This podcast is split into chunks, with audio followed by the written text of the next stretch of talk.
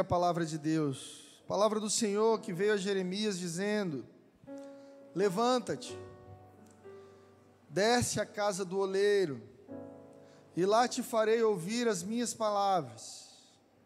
Então desci à casa do oleiro, e eis que ele estava fazendo a sua obra sobre as rodas.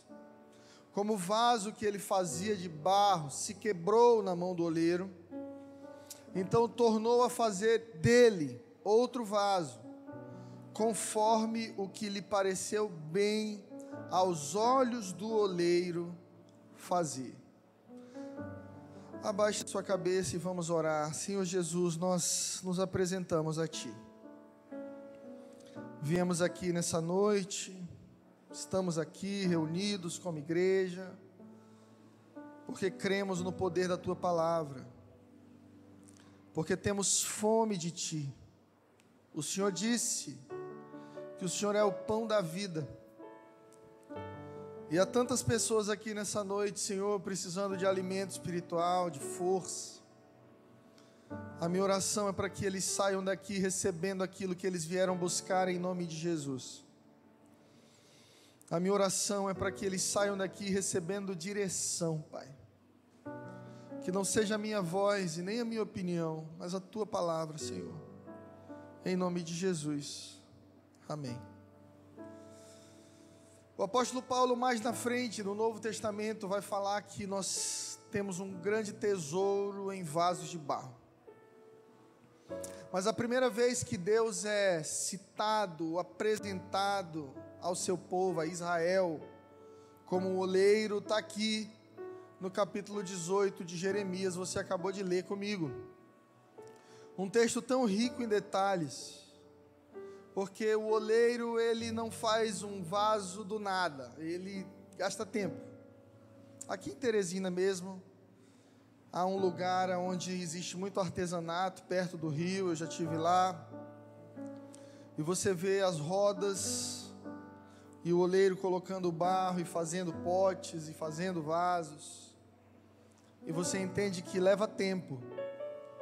Um vaso não fica pronto rápido, um bom vaso leva tempo, existem processos, formas de se fazer vasos. E esses vasos somos nós. Que Deus pega o barro, e lá em Gênesis diz que Deus forma o homem do que? Do pó da terra, do barro.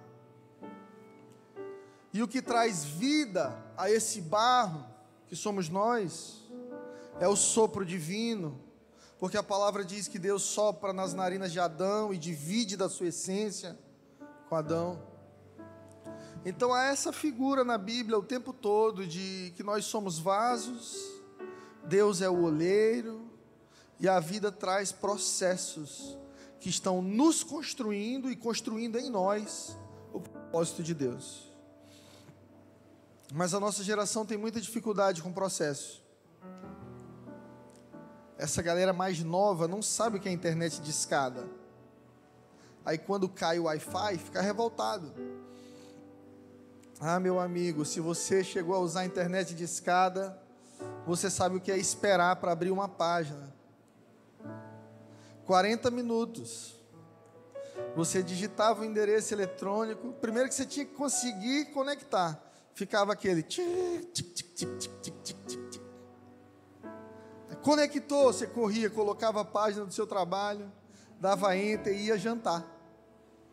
Quando você voltava, metade da página já dava para ver. Hoje não. Você tem internet em quase todo lugar. No celular você aperta ali o refresh, o renovar e a página carrega rapidamente.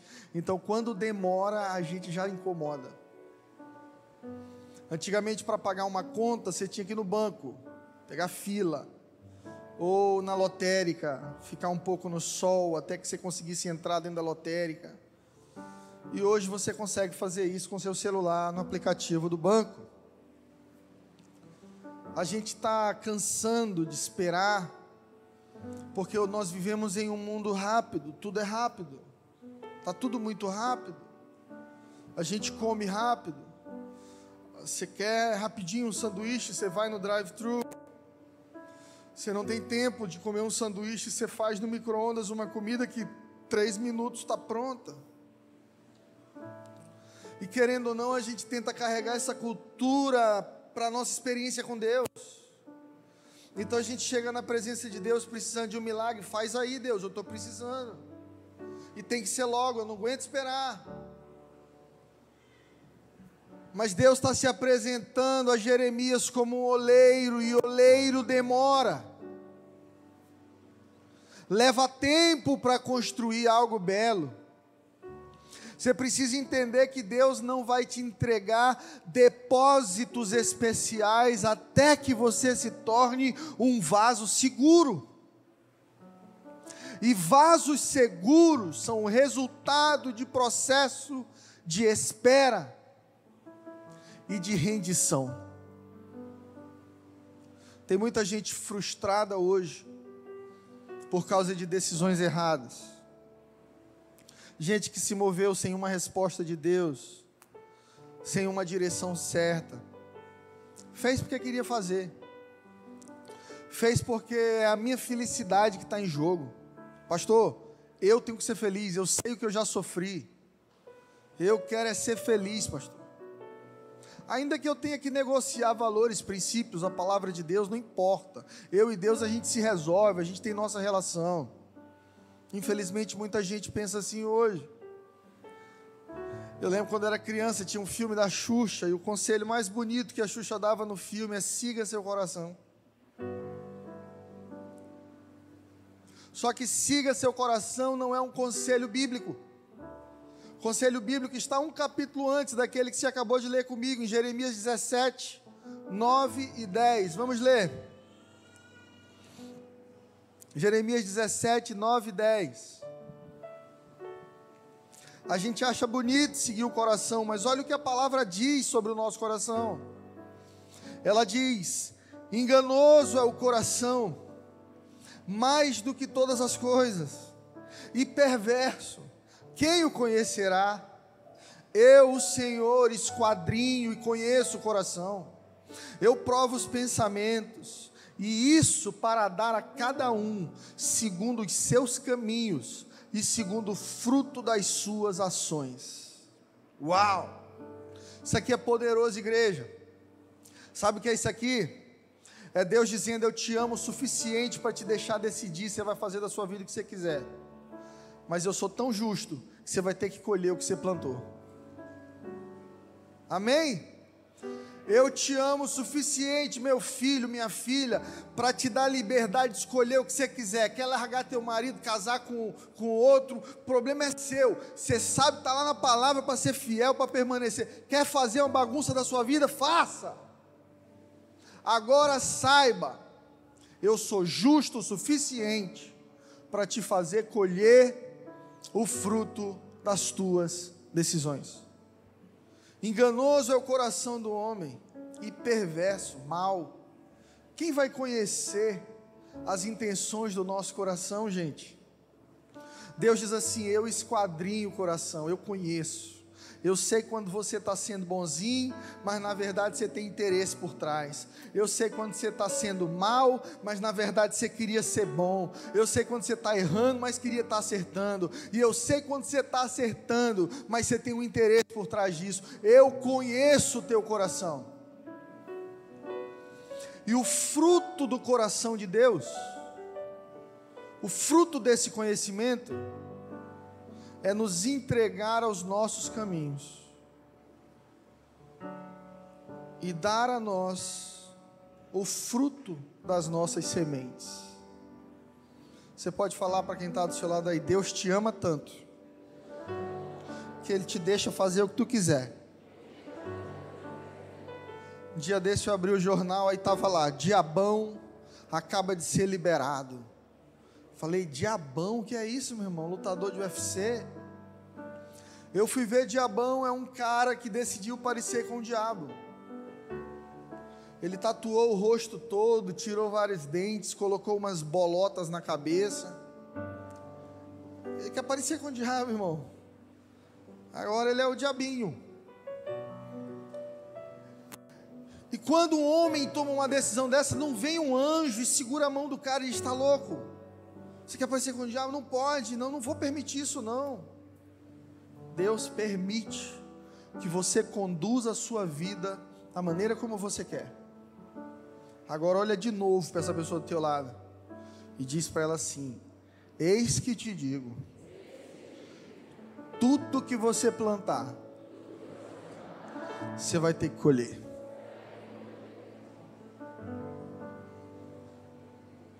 Isso deveria trazer, gente, isso deveria trazer temor ao nosso coração, sabe? De escolher melhor, de perguntar a Deus antes de tomar nossas decisões. A gente toma muitas decisões no calor da emoção. A gente toma muitas decisões no calor da emoção. Da vontade a gente faz. Pastor, meu coração quer muito. Mas e Deus quer? Pastor, mas o meu coração me pede que eu faça isso, meu irmão. A palavra está dizendo: não confie no seu coração, confie nas direções de Deus para a sua vida. Tem muita gente pagando um preço alto, porque foram para onde não deveriam ter ido, falaram com quem não deveriam ter falado, quebraram alianças que não deveriam ter quebrado, deveriam ter honrado as alianças. Eu não sei o que está acontecendo com a gente. Se a gente pudesse, a gente tirava uma parte da Bíblia e deixava só o que a gente gosta. mas a palavra é inteira para o homem inteiro, só a palavra nos transforma. E não nos movemos na fé de acordo com aquilo que nos deixa bem, confortáveis. Pelo contrário, a palavra de Deus foi feita para te deixar desconfortável, para te tirar da zona de conforto, te deixar, te apertar, sabe?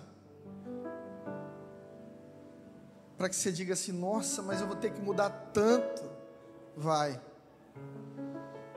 Mas você não precisa, você não precisa se preocupar com isso, porque você tem um amigo chamado Espírito Santo que vai te ajudar.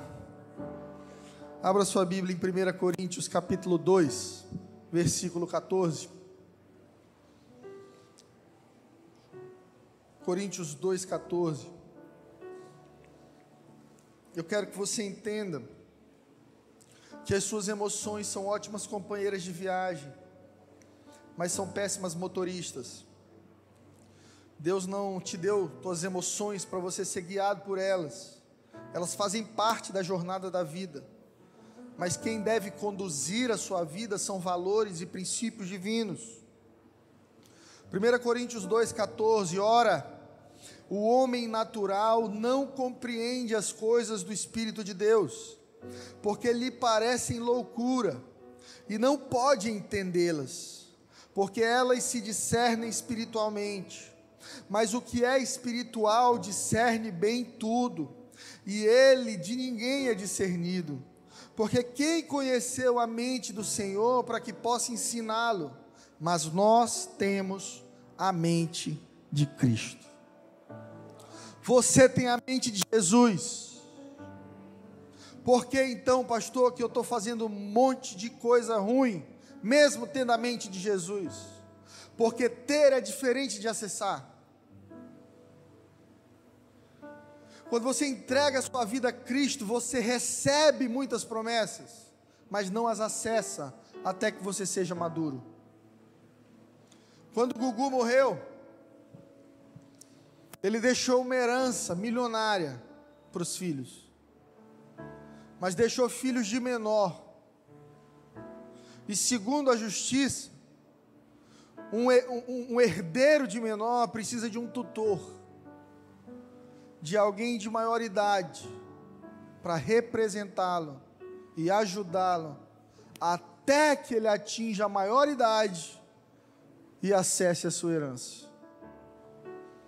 Sabe o que está faltando para alguns de nós recebermos tudo que Deus tem para nós? Para a gente subir de nível mesmo, para Deus abrir a porta. para Deus nos levar para outro lugar, crescer, amadurecer. Deus não entrega depósitos grandes para vasos frágeis, porque depósitos grandes aumentam o peso, a responsabilidade. E se você não for resiliente, forte, bem forjado e preparado no calor do fogo e na técnica das mãos do olheiro, você vai quebrar. O apóstolo Paulo está dizendo: não tenta entender as coisas de Deus com a sua cabeça humana, porque as coisas de Deus se compreende pelo Espírito Santo de Deus. É por isso que os teus amigos vão te ligar, te dizer assim: bora para a balada, bora para o show do MC, do MC Kevinho, Livinho, sei lá, todo mundo vinho. Você diz: não, saí dessa já, meu amigo. Estou indo para a igreja de Gelim, bora comigo. Ah, agora tu é crente. Que bobagem. Eu lembro quando eu ia casar com 19 anos com Flávia, as pessoas diziam: "Tá tão novo para casar, para que isso?" Porque as coisas de Deus não se discernem carnalmente, mas espiritualmente. Quer saber? Tem muito barro sendo quebrado porque achou que já era vaso. Não esperou o tempo certo nas mãos do olheiro. Precisava de mais tempo meu irmão, minha irmã, se eu puder te dar um conselho nessa noite de amigo, eu quero te dizer: o tempo é seu amigo, o tempo é seu amigo. Permaneça um pouco mais, ore um pouco mais, estude a palavra de Deus um pouco mais, perdoe um pouco mais, seja um pouco mais humilde, um pouco menos egoísta um pouco mais aberto à palavra de Deus. Dê tempo, permaneça na olaria, dê tempo ao Espírito Santo de Deus para tratar do teu coração. Respeite os processos, sabe, decisões fora de tempo, o nosso orgulho, fazer as coisas movido por ofensa, a soberba, o ímpeto de tomar decisão para tentar ferir quem nos feriu faz com que a gente saia da olaria e no lugar de gerar grandes sonhos de Deus, a gente gere um aborto. Alguns de nós estamos com gravidez de risco, estamos carregando sonhos poderosos de Deus, mas precisamos aquietar o nosso coração, recuperar a saúde para não abortar. O resultado de viver uma vida emocional sempre é perder, porque você não permanece nos processos de Deus. Se você é emocional, você vai abrir mão disso, porque você vai querer alegria, prazer, felicidade. E na olaria, a única coisa que você tem que ter é paciência e sentir a dor das mãos do oleiro invadindo o barro e te dando uma forma. Você já sentiu alguma vez que você estava andando em círculos? Quando volta, parece que sua vida não saía do lugar. areia movediça, está só dando volta. Cada vez mais, mais uma volta. E, e, e o que Jeremias vê é, é o barro na roda do oleiro e, e aquele barro vai dando volta, e a mão do oleiro está ali, dando forma para ele, até com que ele se pareça com um vaso. E essa coisa de dar voltas me lembra de Israel no deserto. 40 anos no deserto, numa trajetória que duraria 16 dias, normalmente. Eu te pergunto, o que é que alguém faz em 40 anos? que poderia ter sido feito em 16 dias. Israel estava perdida no deserto. Mas como é que estava perdida se Deus estava guiando? Eu acho que toda vez que Israel chegava perto da terra prometida, Deus sondava o coração do povo. Deus ouvia as conversas, as reclamações. Deus esquadrinhava o coração do povo e Deus entendia. Tão pronto não. Vamos dar mais uma volta. Vamos dar mais uma volta. Às vezes o que está acontecendo com você é isso. Você sente que está chegando perto de conquistar aquele lugar que tanto você queria na presença de Deus. Um relacionamento abençoado, um lugar de paz interior, de perdão, de paz no seu coração. Aí quando você está chegando ali, você dá uma resposta errada, você se move distante. Deus olha para você e diz: tem tanta promessa para ti. Eu tenho tanta coisa grande para te confiar, para te entregar. Você vai ser um vaso de honra na minha casa. Quando as pessoas olharem para você, elas vão dizer: glória a Deus pela existência dessa pessoa. Mas se ainda não está pronto, dá mais uma volta. Quer parar de dar volta? Se renda. Se renda por completo às mãos do oleiro. Provérbios 19, 21. A palavra do Senhor vai dizer assim: Muitos são os planos no coração do homem, mas o que prevalece é o propósito do Senhor. Você pode fazer muitos planos, mas se a sua vida está nas mãos de Deus, a resposta certa virá dele para você. Deixa Deus cancelar teus planos. Deixa Deus mudar tua agenda. Timothy Keller, meu escritor preferido, ele diz que o contrário de fé, a gente acha que o contrário de fé é incredulidade mas às vezes o contrário de fé é certeza demais. Você tem tanta certeza de que é isso, que você não está disposto a permitir que Deus mude os planos. Você botou na cabeça que você vai casar com essa pessoa. O Espírito Santo de Deus está te dizendo: termine isso aí. Se é dependência emocional, só confusão para a sua vida, termina. Não, eu estou certo. Essa é a pessoa que Deus tem para mim. Casa, se arrebenta. Muitas vezes o contrário de fé é certeza demais. Para estar nas mãos do oleiro, a gente precisa de humildade, igreja, se render. Eu projetei minha vida inteira para viver em São Luís do Maranhão e depois de um tempo morar nos Estados Unidos. Mas o oleiro planejou outra coisa. Hoje eu estou em Teresina estou vivendo um dos melhores momentos da minha vida. Porque quando você se rende às mãos do oleiro, ele te apresenta algo superior, melhor do que tudo que você planejou para você. Eu quero te convidar nessa noite a permitir que o oleiro rasgue os teus planos pessoais e te apresente os dele. Para de chegar para Deus aqui na igreja com o teu plano de vida e dizer assim: Olha, Senhor, abençoe isso aqui para mim, por favor. Dá uma carimbada aqui. Porque não é assim que Deus trabalha. Você não chega para Deus, dá para Ele o que você quer e diz abençoa. Porque Deus vai olhar para isso e dizer: Eu não vou abençoar uma vida que eu quero que você não viva. Eu tenho algo muito melhor para você do que isso aqui. Desista dos seus planos e permita ao Senhor te apresentar os dele. Ele disse: Eu tenho planos para você, e são planos de bem, não de mal, para te dar um futuro e uma esperança. É descansar em Deus, saber que o que Deus tem para você é muito melhor do que aquilo que você quer para você mesmo. Igreja, descansa, você é barro, e barro na olaria só serve mole. Alguns de nós aqui, a gente para Deus está carne de pescoço.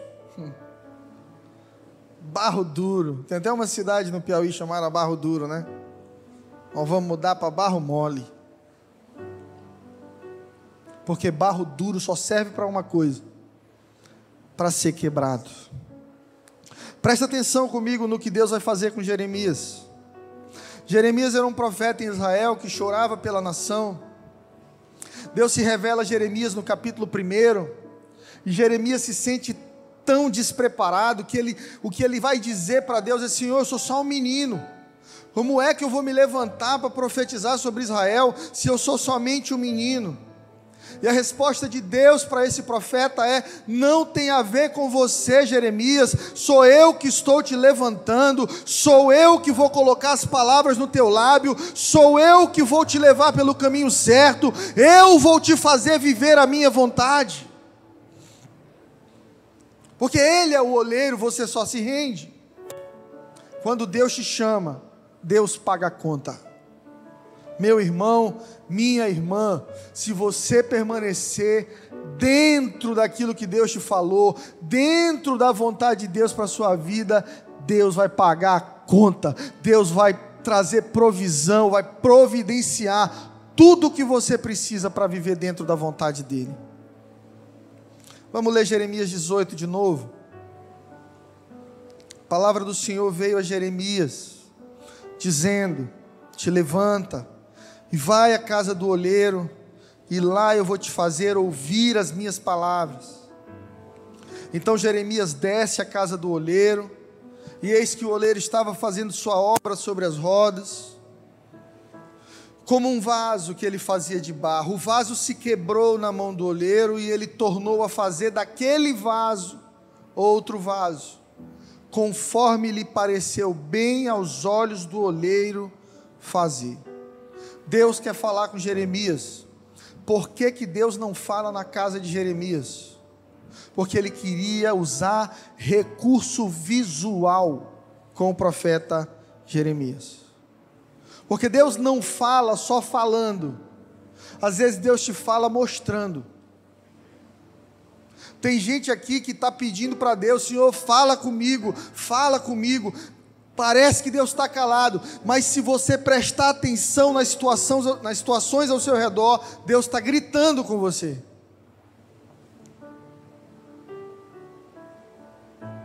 Eu digo tanto para as pessoas, analisa, olha ao redor.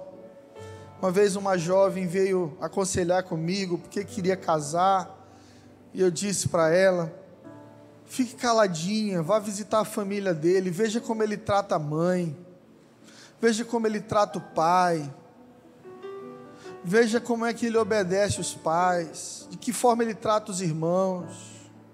Porque hoje você não é da família, mas um dia você vai fazer parte dela e ele vai te tratar da mesma forma. Tem gente sofrendo no relacionamento hoje porque ignorou sinais viu o filho desobedecendo a mãe, falou mal do pai para você, mentiu para o irmão, enrolou a avó, aí tu casou com esse mala. E agora quem sofre é você. Às vezes, Deus precisa gritar para falar contigo, com algumas pessoas. Com outras, não. Elas veem Deus em tudo e discernem Deus em tudo. É gente conectada com Deus. Gente teimosa só aprende com a dor. Gente humilde, acorda de manhã, coloca o joelho no chão e ora: Senhor, mais um dia da minha vida, eu me rendo às mãos do oleiro, fala comigo, me dá direção, me diz, Senhor, se eu vou para a direita ou para a esquerda, me diz, Senhor, se eu aceito ou não esse emprego, se eu caso ou não caso, para onde eu vou, Senhor? Eu quero viver debaixo das tuas direções, porque a tua palavra diz que a tua vontade é boa, perfeita e agradável. Sabe, o que, que o oleiro está fazendo aqui, em Jeremias 18? O que, que o oleiro está fazendo, gente? Um vaso. Vaso é feito de quê? Barro. O barro que o oleiro estava usando aqui é bom ou ruim? Esse barro aqui de Jeremias 18 é bom ou ruim, igreja? O vaso quebrou. Entenda algo. O que quebrou não era vaso, era barro em formato de vaso. Quando é que é vaso, então, pastor? Quando o oleiro disse acabou. enquanto estiver na roda do oleiro, não é vaso, é barro em forma de vaso. Aí que muita gente se engana, parece que está pronto, mas não está pronto. Parece que foi curado, mas ainda não foi curado. As dores aliviaram, mas está faltando ainda libertação.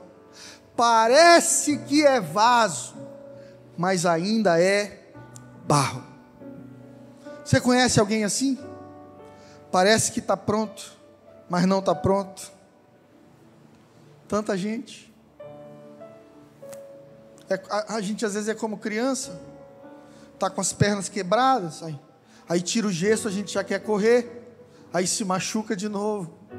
Você tem que ter calma. Você tem que descansar nas mãos de Deus. Deixa Deus te conduzir no processo, até que você realmente seja um vaso e o Senhor te diga: terminei contigo. Agora você é um vaso de honra que vai carregar tesouros celestiais na sua geração. Muito cuidado, igreja para o grande sonho de Deus na sua vida não se tornar um grande aborto. Porque não é Deus que quebra vasos, é o vaso que se quebra sozinho. Está lá, Jeremias está na porta da olaria, e o oleiro está trabalhando, rodando as mãos, dando forma. De repente o vaso cede, porque não está pronto ainda para ser vaso. Isso fala tanta gente. Sabe, eu amo a Bíblia, eu amo Deus. Porque Ele é cioleiro e nós somos o barro. Deus nos chamou para mudar o mundo, igreja. Deus nos chamou para ser canal de bênção na nossa casa. Deus nos chamou para fazer a diferença nessa terra. E a gente é ruim. Mas Deus é bom. Por isso, Paulo diz: Olha, nós temos um grande tesouro em vasos de barro. Deus pegou pessoas como nós. Deus escolheu pessoas como nós, com todos os defeitos que você tem, e disse assim: Vou te fazer um vaso para minha glória. Vou construir em você motivo de louvor e honra para o meu nome na sua geração. A matéria é ruim, mas o oleiro é bom. Qual é o valor do barro, você sabe? Recentemente eu comprei uma carrada de barro para essa igreja, 300 reais. E eu fui pesquisar, preparando essa mensagem, o valor do vaso mais caro vendido recentemente, em leilão. E foi um vaso chinês, de muitos séculos atrás, da era de um imperador X tal. E no leilão, esse vaso pequeno foi arrematado por 70 milhões de reais.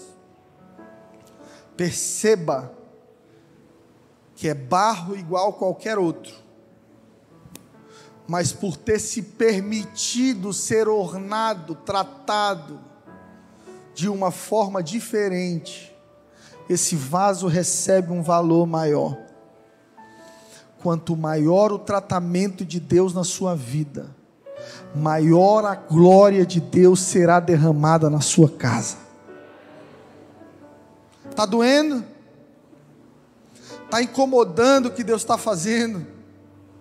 Está confrontando os teus desejos carnais? Está indo contra tudo que as pessoas te disseram? Está machucando a identidade que o mundo formou em você? Dentro de você uma voz grita: Você não é isso desiste, sai da olaria, isso não é para você. Olha quão invasivos são as mãos desse oleiro, quão invasivas são as mãos do oleiro. Desista do processo. Mas quem desiste do processo morre barro. Quem permanece se torna vaso nas mãos de um Deus poderoso. Gente, Jeremias está lá assistindo o oleiro formar o vaso. E no versículo 4, você pode ler comigo, a Bíblia diz que o vaso vai quebrar. Olha aí, ó, como o vaso que ele fazia era de barro, quebrou na mão do oleiro. e tornou a fazer daquele vaso quebrado outro vaso, conforme o que pareceu bem aos seus olhos.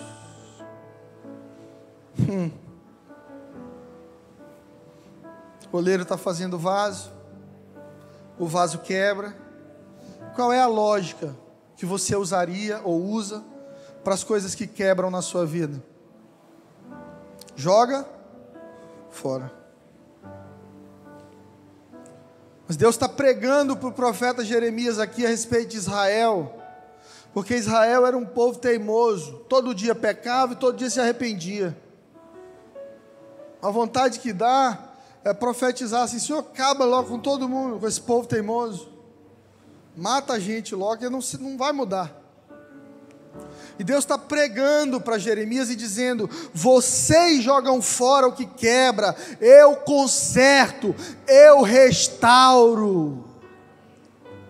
Meu irmão, seu casamento está quebrado, não jogue fora, Deus quer restaurar a sua casa seu relacionamento com os teus filhos está ruim, relacionamento com os teus pais está ruim, não joga fora a oportunidade de viver restauração na sua casa. Eu tenho profetizado que Teresina vai crescer em índices de qualidade de vida. Nós vamos ser a cidade da vida, não do suicídio, da morte. Nós somos a cidade da vida. Mas você sabe por que, que tem muita gente que se mata? Porque quando quebra, não entende que existe um oleiro para restaurar. E é normal quebrar. Fala para quem está do seu lado, irmão, tenha certeza de algo. Vai dar ruim. Quando der, esteja nas mãos do olheiro, ele vai restaurar e fazer tudo novo. Aleluia! Aleluia! É Deus dizendo para Jeremias: Jeremias, enquanto as coisas estiverem na minha mão, eu não desisto. Não existe ninguém descartável para Deus. Vou repetir: não existe ninguém descartável para Deus.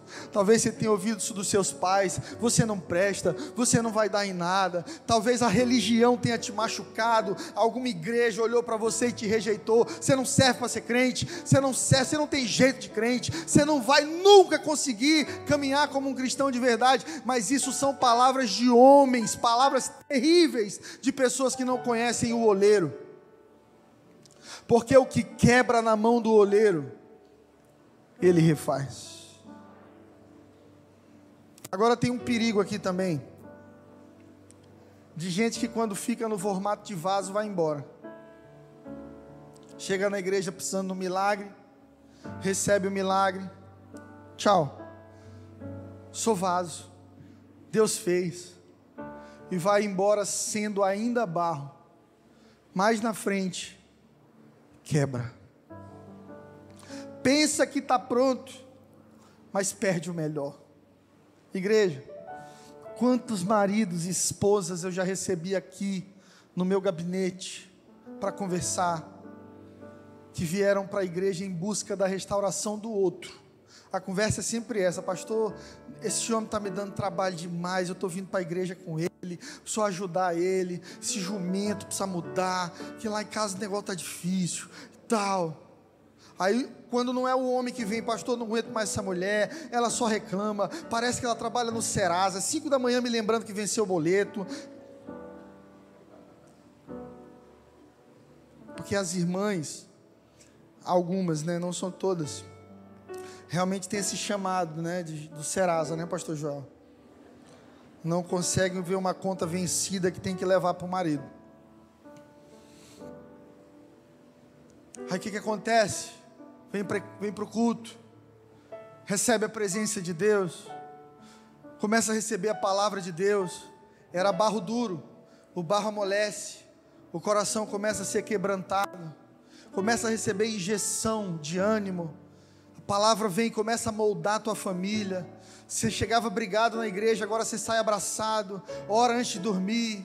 dá bom dia para o marido, a mulher que está com boleto, meu marido, olha, atrasou cinco dias, mas não tem problema não, vamos aguentar cinco, aí eu vou morrer, mas eu aguento, cinco dias de atraso. A casa vai ficando em paz. Deus terminou com essa família? Não. Aí tem esposa que diz assim: ah, melhorou. Onde a gente vai esse domingo, amor? Aí o marido diz: vamos para a igreja. Não, para a igreja não. Bora para o show do Ferrugem. Ah, o marido está melhor, pastor. E vai saindo da olaria, ó. devagarzinho se desconectando, porque pensa que já é vaso, e na frente quebra. Eu quero te dizer uma coisa: se você entrou nessa igreja em busca de um milagre, Deus pode até fazer esse milagre na sua vida, mas o maior milagre é você. O maior milagre é você. Mais do que um casamento restaurado, é você restaurado. Mais do que um marido transformado, é você transformado. Nós somos vasos nas mãos do oleiro. Muitas vezes, a igreja fez um desserviço à sociedade nesse sentido. Quem aqui já foi ferido de alguma maneira pela igreja? Eu estou nela desde sete anos de idade, era para eu estar tá morto já. Mas a mesma igreja que me feriu me curou, gente.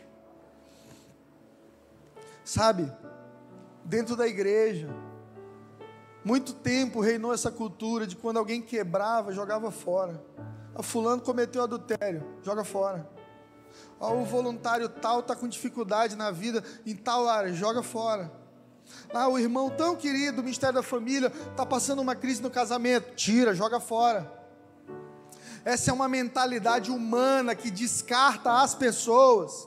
Deus não descarta ninguém. Se você permanece na olaria, por mais que você tenha chegado aqui quebrado, Deus vai te refazer, meu irmão. Hum. Jeremias 18, 4. Como o vaso que ele fazia de barro se quebrou na mão do oleiro tornou a fazer dele outro vaso. Tem um grande segredo de sabedoria aqui que Deus está ensinando para Jeremias. Você pode ser novo sempre. Você pode ser nova sempre. Você não precisa ser o mesmo a vida toda. Inflexível, duro, orgulhoso, cheio de mágoas, cheio de certezas absolutas, porque eu nasci assim, vou morrer assim, vou viver assim. Aqui em casa é assim, meu irmão. Pau que nasce torto nunca se endireita. É o espírito de Vera Verão. Você contraria, epa! Roda baiano, pau quebra. Briga com a sogra, tapa no sogro. Voadora no cunhado Você não precisa ser essa pessoa a vida toda.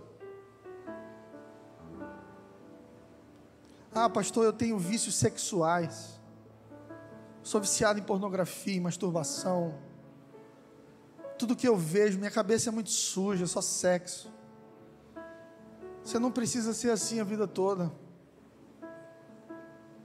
Pastor, eu sou muito magoado com meus pais, eu não consigo nem ligar para eles. Eu eu não consigo perdoar meu marido. Eu digo para ele que eu perdoei aquela traição, mas eu, eu fico lembrando manhã, tarde e noite daquilo.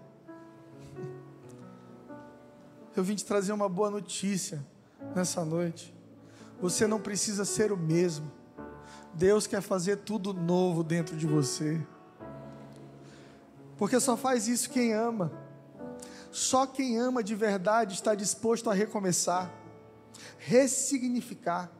E olha, recomeçar não é ignorar o passado, é continuar apesar dele. O que, que aconteceu para trás? Pastor, para trás foi ruim, mas para trás já ficou para trás. É daqui para frente com Cristo Jesus. Deus te ama, mas amor não é o suficiente para te transformar. Vou repetir: Amor não é o suficiente para te transformar. Se amor fosse suficiente, o pai que não sabe nadar salvava o filho que está se afogando. É necessário técnica, é necessário conhecimento, experiência, processo. Quem ama de verdade se submete a processos. É o marido que traiu a esposa e a esposa chega para ele e diz assim: Cara, eu te amo, eu estou disposto a te perdoar, mas é o seguinte: sabe esse trabalho que você se envolveu com essa menina do trabalho? Você vai pedir demissão segunda-feira. Não, amor, mas como é que eu vou fazer? Eu vou ficar sem emprego. Isso é fruto das tuas escolhas. Nossa família vai colher fruto das tuas escolhas. Você vai pedir demissão. Você vai trocar de chip de celular. Você vai se inscrever no discipulado lá da igreja. Você vai andar perto do pastor Fred, do pastor Joel. Nós vamos ser crente agora, nós vamos buscar a Deus. Nós vamos passar por processos que nos melhorem. Se ele te disser assim, ó, eu não, você fala, então, tchau. Você está perdoado, também está liberado. Porque quem se arrepende se submete a processos. Quem ama promove processos. Você tem filho pequeno? Quem tem filho pequeno aqui? Você dá só Cheetos e Ruffles para ele? E Fine? Ou você dá arroz com feijão? Falei Fine, o menino até olhou para mim. Cadê? Também gosto de Fine, parceiro.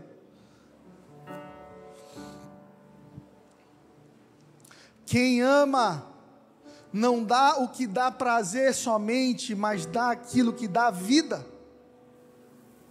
Quem ama não promove somente o que te traz prazer, promove o que te traz vida. Às vezes, meu irmão, minha irmã, o estilo de vida que você está querendo viver pode ser muito prazeroso para a sua carne, mas pode ser fatal para o seu espírito. E Deus está te dizendo nessa noite: escolha o que eu tenho para você, e você viverá para sempre.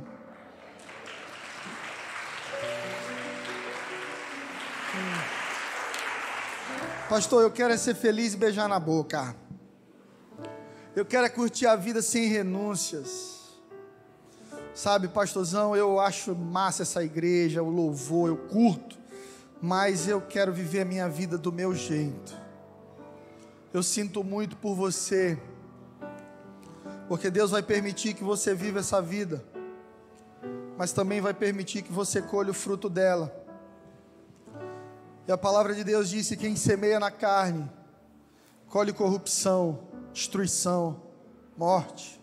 E nem sempre é a morte exterior, às vezes é a morte de dentro. Tem tanta gente aqui nessa noite, talvez, que parece tão viva do lado de fora, mas que já morreu tanto do lado de dentro. Já foi tão mais feliz, tão mais alegre, os olhos já brilharam mais e decisões erradas foram apagando a vida dentro de você. A boa notícia para você nessa noite: não precisa ser assim. Deus quer fazer tudo novo hoje.